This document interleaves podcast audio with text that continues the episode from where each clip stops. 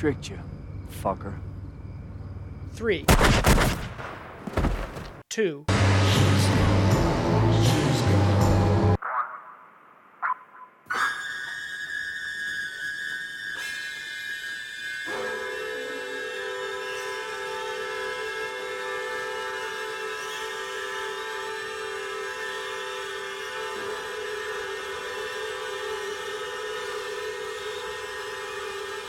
What are the roots that clutch?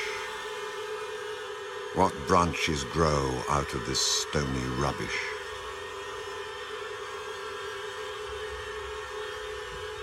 Son of man, you cannot say or guess, for you know only a heap of broken images.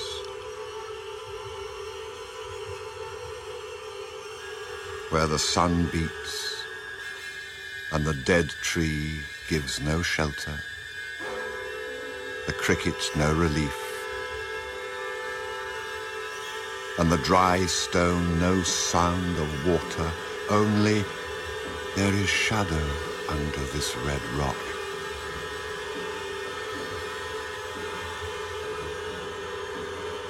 Come in under the shadow of this red rock and I will show you something different from either your shadow at morning striding behind you or your shadow at evening rising to meet you.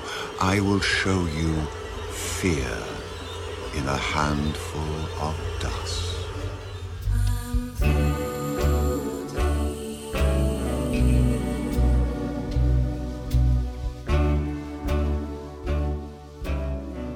Welcome to Lost in Twin Peaks. You got a little treat at the beginning, which is a clip from my video essay Journey Through Twin Peaks, where I juxtapose Jeremy Irons reading T.S. Eliot's The Waste Land with the footage of the atomic explosion. Now, obviously, in audio form, you can't see that, so it loses some of the effect. But even I think with the music, the Threnody for the Victims of Hiroshima, it's uh, makes for a very absorbing audio track. Today's episode concludes the week of coverage on season three, part eight.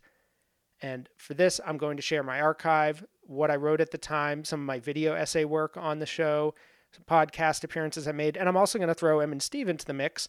Uh, this is sort of the farewell to them as guests for this past week of coverage, where I'm going to play some audio from their podcast in 2017, the Sparkwood and 21 podcast, where they reacted to the episode for the first time. After this archive section, I'm going to uh, play the first opening minute of part nine. I'll give a warning before that if you want to tune out if you haven't watched it yet. Uh, you just, you know, you, you don't want to hear the audio from it and my description of what we see, but that's what I'm going to do after that point. Give you just a little teaser of how we open the following week. But then we're going to take a week off after part nine, just as the show itself did in 2017, and come back on July 9th with part nine. So take a breather after part eight. We need it. From my previous work on part eight, 2017, my initial response right after the episode. Through almost my entire history of watching Twin Peaks, I've watched it alone. I saw the first two seasons on my computer screen with headphones in the summer of 2008. Fire Walk with Me soon became one of my most memorable solo viewings of any movie, a visceral experience I had to write about as soon as I finished because it was so overwhelming.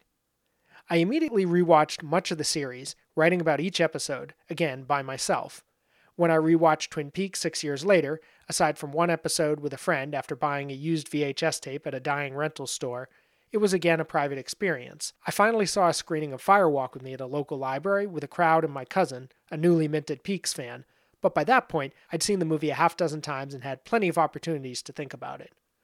The new series initially followed suit. I was visiting a friend in New York for the premiere, but he'd never watched Twin Peaks and didn't want to start with the return, so he sat in the other room, focused on his own work, only poking his head back in when I yell loudly at the glass box monster. Tonight, at my parents' house, after a long week spent with family, I was surrounded by other viewers, including an aunt eating Cheerios, the aforementioned cousin, my mother, who quickly left the room about the time the dusty ghost monsters were ripping up the bloody doppelganger, and a visiting sister who just watched the finale, the season 2 finale, for the first time a few days ago. My sister hadn't even had time yet to watch the film, let alone any new episodes, so I was prepared to occasionally catch her up to speed when old and new characters appeared. As it turned out, that wouldn't be an issue. We sat spellbound for much of the episode, but also talked, noticing details, drawing comparisons, occasionally just marveling or cringing, laughing at jokes and asides. On the one hand, this would seem a wildly inappropriate way to watch one of the most immersive, meditative, visual, not to underplay one of Lynch's most evocative soundscape, pieces of, well, cinema. The televisual aspect seems almost incidental, dating back for the past hundred years. And indeed, I may wake up early tomorrow before work to pull up a chair much close to the TV and rewatch the whole hour alone, soaking it in without any company or distractions. Yet, to be honest, this feels like the perfect time to make Twin Peaks communal. Not only are we all, recent, veteran, and brand new Peaks viewers, equally lost in uncharted waters, this is radical new territory for an already radical series, we are also undergoing one of Lynch's deepest dives into world history and mythology. This is, somehow, the history of the human race and the modern age, and we're all in it together. And then a later passage in the essay. Finally, since Begotten keeps emerging as a key reference, speaking of a 1994 experimental film, for me at least, I have no idea if Lynch and Frost ever saw it and suspect they did not. Let's note that its seemingly random, free associational chain of events actually carried very specific themes and references. Wikipedia manages to boil this down to its most succinct, so I'll just quote them here and let you mull over everything. The story opens with a robed, profusely bleeding God disemboweling itself, with the act ultimately ending in its death. A woman, Mother Earth, emerges from its remains, bringing the dead body to arousal and inseminates herself with its semen. Becoming pregnant, she wanders off into a vast and barren landscape. The pregnancy manifests in a fully grown, convulsing man whom she leaves to his own devices the son of Earth meets a group of faceless nomads who seize him with what is either a very long umbilical cord or a rope. The son of Earth vomits organic pieces, and the nomads excitedly accept these as gifts. The nomads finally bring the man to a fire and burn him. Mother Earth encounters the resurrected man and comforts him. She, she seizes the man with a sm- similar umbilical cord. The nomads appear and proceed to rape her. Son of Earth is left to mourn over the lifeless body a group of characters appear and carry Mother Earth to another place, where they dismember her, later returning for Son of Earth. After he too is dismembered, the group buries the remains, planting the parts into the crust of the earth.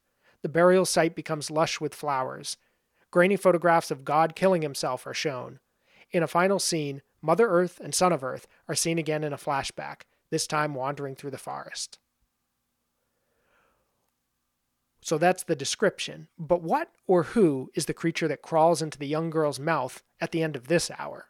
Well, it's definitely a callback to Lynch's digital animation The Bug Crawls, which calmly observes a similar figure in a similar landscape. Perhaps the most obvious conclusion, given its grotesque appearance and ominous way it is introduced, is that the egg of Bob spotted floating through the mushroom cloud hatched 11 years later and entered into its, or his, first victim. I'm not too thrilled with this idea for reasons I can and can't articulate right now. On the most mundane level, we've been told that Bob has already entered Leland around the same time. I kind of prefer to think this is Laura's egg, the one we saw produced by the golden cloud released by the giant, the cloud that my cousin pointed out looks like a uterus, and that this creature is Laura's spirit entering a young Sarah Palmer. Yes, this seems an alarming, uncomfortable wave for a force of good to enter the human world, but that's one of the things I like about it. I'm always pushing against the idea that unsettling or disturbing equals bad in the Lynch world. There's also something fitting about Laura entering the girl as she drifts off following a romantic, longing date, given Laura's own tumultuous struggles with sexual desire, guilt, and curiosity. If nothing else, this is a striking visualization of romance and or sexuality entering a young person's consciousness at a critical moment, it's almost as if the whole town has fallen under a spell that arises from her own adolescent awakening. In 2017, I was a guest on Twin Peaks Unwrapped to discuss season three up to this point. So, Joel, uh, have you started thinking about maybe when the series is over doing a video essay on the new series? Yeah, I've been wondering, like, sort of what shape it'll take. It's so hard to tell at this point because the series could just go anywhere. Like, nobody would have. I mean, even I think there have been spoilers out there with something to do with an atomic bomb, which I'm now thinking like, how could people have known that? Because clearly that wasn't some practical explosion right. they made to look like a mushroom cloud. So like, how did people know that was going to happen? I, I don't know. I'd well, I think to, Gordon Cole's that, picture in the back of his office. How right? Yeah, yeah, like, yeah. Hmm, maybe. But like, it was a pretty direct. Like I remember on Dugpa like a year or two, a year ago, I guess, there people it was like sort of whispers of like oh yeah, there's probably going to be an atomic explosion in the desert, like Twin Peaks, which is that's like crazy. a really random thing to know. Yeah, that's you wow. Know? So I don't know how people knew that, but even with even kind of having a hint of that, nobody could have predicted where last week's episode No. would Right, go. So with ten left, it's like, man, there's only one thing left, and I won't say what it is um, because I know you know Yeah, no one or both of you has avoided it. but there was one big spoiler that came out that was in like TMZ and stuff that shot really openly for everybody to see, and I just keep wondering. Well, I get nervous first of all as it gets delayed week after week. Like, oh no, is this going to be like a climactic moment? Yes. But then I mm. wonder, it's like they did it so openly, like with people, 100 people standing there with phones. It's like, even if they didn't want it to get out and they were like, put away your phones and stuff, mm. which I think they said, they're they're still showing it to strangers. So a part of me even wondered, somebody suggested, what if it's just like a teaser that he shot and it's not actually part of the show? That it be was like sort of a viral promotion or something That would have been uh, just for fun. But so I won't say any more about that. But I, yeah, mean, I might it- know of it. I don't want. Me I don't- too. But don't say anything. But, Yeah. But there are there is an open shot outside. Oh, that- open Yeah. shot outside. Okay, yeah. I, I, don't- heard I, I don't want to get into it. Yeah, because yeah. I, I, Yeah, I do yeah, we regret, won't we won't uh, detail it. Yeah, I Yeah. regret that I saw it because I'm always thinking, is this the Yeah. end of the series type thing? Or Mm. yeah, when that happens, it'll be kind of awesome because Yeah. it'll be like, okay, now from this point on, because I think that and the atomic explosion were the only things that we haven't seen yet. That I, I remember hearing about the dog leg and you know these hmm. little and the kid getting hit by the car. I heard some there. Oh, there's, I think there's may, actually there might be one other thing too, but that that might have even been something that already happened. It's Sort Interesting. of ambiguous. I think there's like two or three things. So so like it could go anywhere, and we really have no idea. yeah. So to get back exciting. to your question, it's so hard to sort of think about where the videos will go because the thing with the videos I made before was they were created with like an end point in design because the whole point was like people talk about Twin Peaks in a fragmented way and I wanted to give an impression of like one journey to a certain destination. The same thing with this. Like once I've kind of seen where it's all leading, I can kind of go back, pick it apart and think about it in that light. In 2018, on the anniversary of parts five through eight, I had a conversation with Lindsay Stamhuis on the site 25 years later. I said it's worth noting that the bomb exploded at the Trinity test site was a fission bomb. It created a nuclear reaction by splitting apart the nuclei. I don't know a lot about physics at all, but this seems significant. My understanding is that fusion bombs create fission as well, but a bomb that relies primarily on splitting apart rather than joining together definitely has some symbolic value. This is also in keeping with Twin Peaks' perpetual theme about division being dangerous. In a sense, then, rather than the spirits joining with our world, something is being rendered apart, and the damage arises from this. We see another example of this when the experiment vomits all the eggs and the Bob bubble, a separation of elements, the results of which will be extremely toxic. When witnessing this first explosion, atomic scientist J. Robert Oppenheimer quoted the Bhagavad Gita Now I am become death, destroyer of worlds. What we witness in this sequence is a creation myth, an origin story, but one characterized fundamentally by destruction. Whatever world is being created here is a broken version of whatever worlds existed before. And Lindsay said, That's a tremendous observation. Even if we can't necessarily agree on whether or not Cooper himself split, the implication here is that it wouldn't have been a good thing. So that begs the question would reunification solve the problem? Or is it a signal that, as with nuclear fission, reunification would be almost impossible? Because, and here is my rudimentary knowledge of nuclear physics coming into play, my understanding is that once an atom has been split, it can't be put back together again the way it was before the split. So that might also hold some heavy consequences, metaphorically, for the world of Twin Peaks. In 2020, for Journey Through Twin Peaks, Chapter 36, The Return, I had a couple episodes on Part 8 because there was so much that happened here. One focused on the atomic bomb and the sequence with the giant called Atomic Aftermath. It's appropriate that we glimpse our first movie screen in the show's history because television has never felt so overtly cinematic. Both the exterior and interior images of the cloud recall one of Lynch's favorite filmmakers, Stanley Kubrick, and the idea of a superhistorical evolutionary origin story, as well as the shift from interstellar to human scale, recalls not just 2001 A Space Odyssey, but Tree of Life by Lynch's contemporary Terrence Malick. As the critic Michael Nordine argues, this sequence may even be a subtle, even subconscious rebuke of Malick's more stately approach, which Lynch is on record objecting to.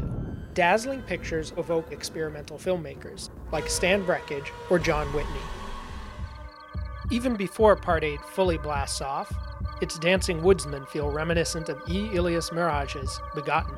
And when those woodsmen return, movie connections will only proliferate. And then one on the New Mexico town with the kids and the woodsmen and that whole sequence called A Darkness in the Desert.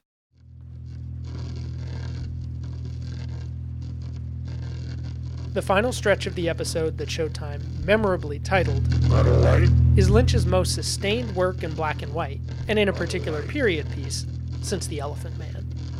A kind of American graffiti on acid, as if George Lucas returned to his first hit.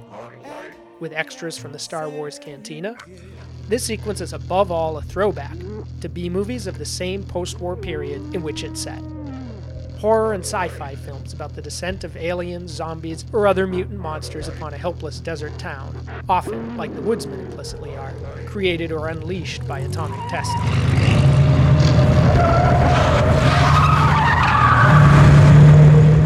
This setting also recalls westerns, with their isolated and perpetually threatened frontier villages. It was really nice of you to walk me home. Marked by old fashioned courtship, isolated and hard-working individuals, and of course, the Indians, always hovering ominously over the horizon, reminders, even if the genre itself was seldom sympathetic, of the hidden displaced costs of these settlements, just as the Trinity test may be here. And that's it for my coverage of Part 8. And before we go out, here is Em and Steve discussing it for the first time on Sparkwood and 21 back in 2017 their podcast on Twin Peaks. And also, they're joined by Paul, who was their uh, third co host on that show. He didn't host the original Sparkwood 21 show, but he hosted a lot of other podcasts with them. And so you're going to hear his voice in the mix here too. But I do wonder if they're like some sort of analogy to some sort of like radio isotope or something. And I know like as far as like any type of time travel, I think they've like been able to make like an electron jump time or something. Mm. But the idea of it is interesting and i think there's probably some sort of connection there being that we just had an atom bomb produce them. Anyway and they're ghost like they're not even they're they don't have mass to them like we we see at other times um, but the, you got them circling around ray and then you've got the others that kneel down on mr c and they start doing this rubbing motion and and they start to to bring up blood. I don't um, or they're rubbing blood around him. And it seems like once the blood is visible, they become corporeal. So I don't know if that has something to do with it. Um, I would say so for sure. It, as soon as they started, they started to gain that mass and thickness to where you couldn't see through them anymore. They they became more opaque, I guess, for mm-hmm. lack of mm-hmm. a better term. Yeah. And then there's there's the point where you can see Mister C start to breathe yeah. before Bob comes out. I believe it's before Bob comes out. Mm-hmm. I mean, they they could be interdimensional beings themselves, you know, to where they're maybe when that atom bomb went off, it ripped a hole, and these were yeah. like minions that come through to protect Bob, you know. So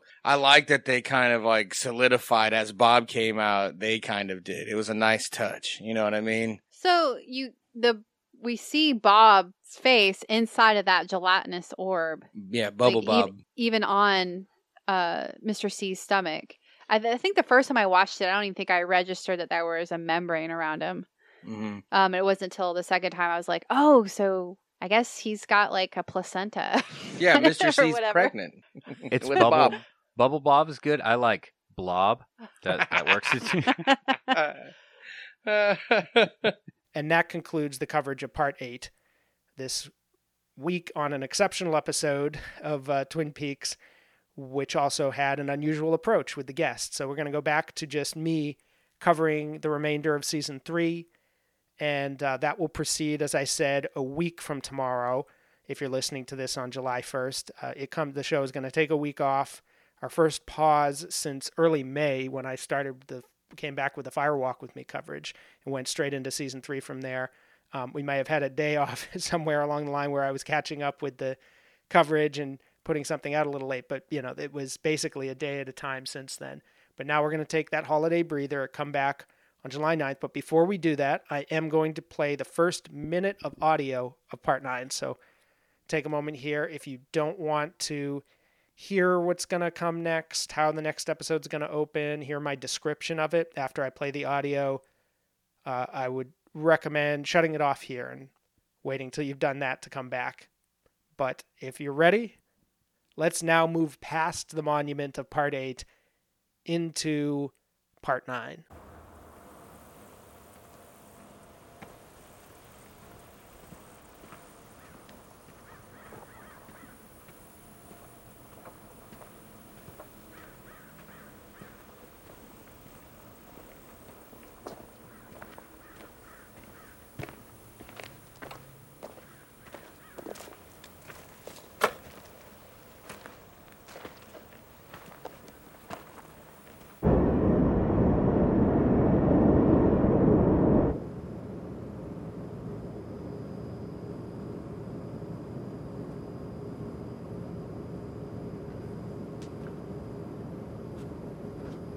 Thank you, Tammy. You're welcome.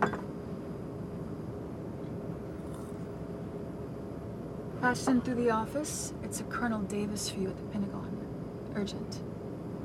Try to keep your voice down. What? We stare directly down a long dirt road, lined with mostly parallel trees on both sides. A black clad figure approaches in the middle distance. It is daytime. The long shadows of the trees suggest morning. My descriptive powers fail me here, or rather, my arbological ignorance reveals itself, because I can't tell you what kind of trees these are, except that the foliage often sprouts from a tangle of trunks into a green canopy. The impression is that of a large stalk of broccoli. These are certainly not Twin Peaks trees, deciduous rather than coniferous by the looks of it, with a vaguely desertish feel that the yellow brush, grass, and stalks of weed by the side of this dirt road, and the road itself, contribute to. A white fence lines the left side of the road. A wire fence with metal posts lines the right. The closest tree to us is on the left. Unusually, there's no corresponding right side tree for this one, and it looks dead.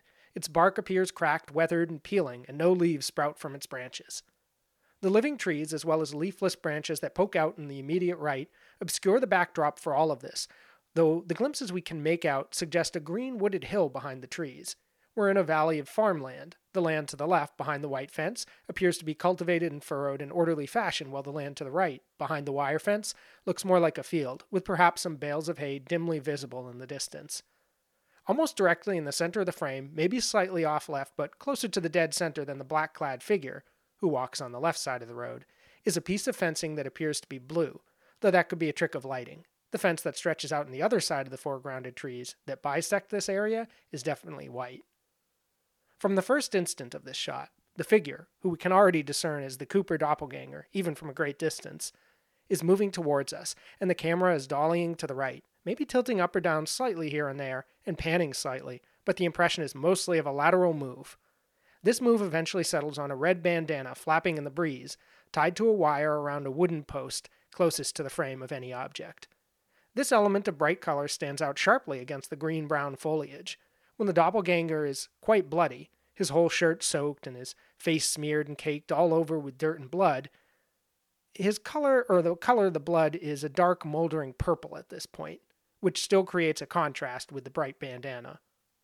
The camera movement is slowed as Cooper gets closer and closer to the bandana, crossing the road, his eyes never moving from it, and lateral motion stops around the moment that he reaches out and yanks it from the wire. We will tilt up slightly as he moves closer, into a medium shot and then a partial close up, never stopping as he trudges off screen right, flitting his eyes in that direction before almost leaving the frame. But we cut just as his shoulder remains in the composition, in focus against the blurred location that has been our sole setting for 28 seconds. Nearly halfway through our opening minute, our first cut and a massive visual change. Now we are high in the sky. A slow circular motion, keeping at its center a white jet airplane with dull blue and gold swooping stripes on its tail and side, just below the pointed nose, filling most of the center of the frame. A red light maintains just where the right wing tips up, and presumably below the left wing tip too, though we can't see that. And just before our next cut, a white light blinks on. There are two engines, one on either side the plane's rear, a whale like tail lifting in the air, and six round windows aside from the more squared off three that we can see in the cockpit. Presumably, there's a fourth just out of view. The landscape below is shrouded in early morning mist, green and yellow hills bisected by a winding river, all bathed in and overwhelmed by the orange glow of a rising sun. After four seconds of this establishing shot, dragging us over the halfway point of this minute, we cut inside to a medium shot of Gordon Cole inside the plane his black and white earpiece exposed as he leans towards the passenger window, caught in a white glow. We cannot see out the window ourselves, it's simply filled with white light. Two of Gordon's fingers rest on the polished tabletop in front of him, below a bulky, small, silver framed TV screen. And the tabletop is also reflecting the white window and Gordon's shiny silver listening device, which is clipped to his pocket, caught in this morning light. 36 seconds in, only two cuts up to this point, no dialogue, a dynamic that will quite notably change in the remaining 24 seconds. As such, I can no longer be quite so descriptive, or this opening minute summary would run for at least 10 minutes, maybe more. Suffice to say, we cut to a reverse shot of Tammy Preston in a blue suit, walking towards us through the plane's corridor, carrying a white, shiny, silver lined coffee cup in one hand and a laptop and some other black object in her right. We cut to a reverse shot of the corridor as Tammy walks away from us, revealing Diane and Albert sleeping on opposite sides of the screen, facing away from her. Diane still wearing her leopard print jacket, while Albert covers himself in his dark suit coat as a blanket. Another cut to the shot of Tammy approaching, smiling with a warm, knowing look at Gordon as she takes her seat opposite him. Reverse medium, over Tammy's shoulder. Gordon leans forward to sip his coffee, clasping its body rather than the handle with his left hand, opening and closing his eyes as he takes it in. Cue to the reverse medium of Tammy over Gordon's shoulder as she leans forward to speak to him, carefully pronouncing each word. Cut to Gordon's reverse. Though his hand is mostly blocked by Tammy's shoulder, we can see that he's picking up the second black object that Tammy carried, apparently a cellular phone or other communication device. Following Tammy's ineffective whisper and Gordon's loud response, she reacts with slight irritation and makes a head motion to gesture towards Albert and Diane sleeping off screen. We cut back to that shot of the two slumbering characters, Gordon's shoulder just visible in his seat in the distance, as our minute finally ends. A week from tomorrow, we will resume Lost in Twin Peaks, covering Part 9. This was a hiatus that the show itself took back in 2017, so we'll follow its path, which will be nice for me since I've been keeping up just barely with the re editing presentation of this, and maybe now I'll get a head start and even build a backlog beyond that. Uh, this will be back to the format of just me covering the series. This was a one off this uh, week of part eight episodes with Em and Steves. Enjoyed that conversation. Was glad I could uh, revive it there from uh, back back when we originally had it. See you on Saturday, July 9th. Uh, if there's any change of plans, I'll put an announcement on the feed, but especially with now a week to get ahead, I don't see any reason to uh, slow down at this moment. So look forward to continuing our summer of season three coverage.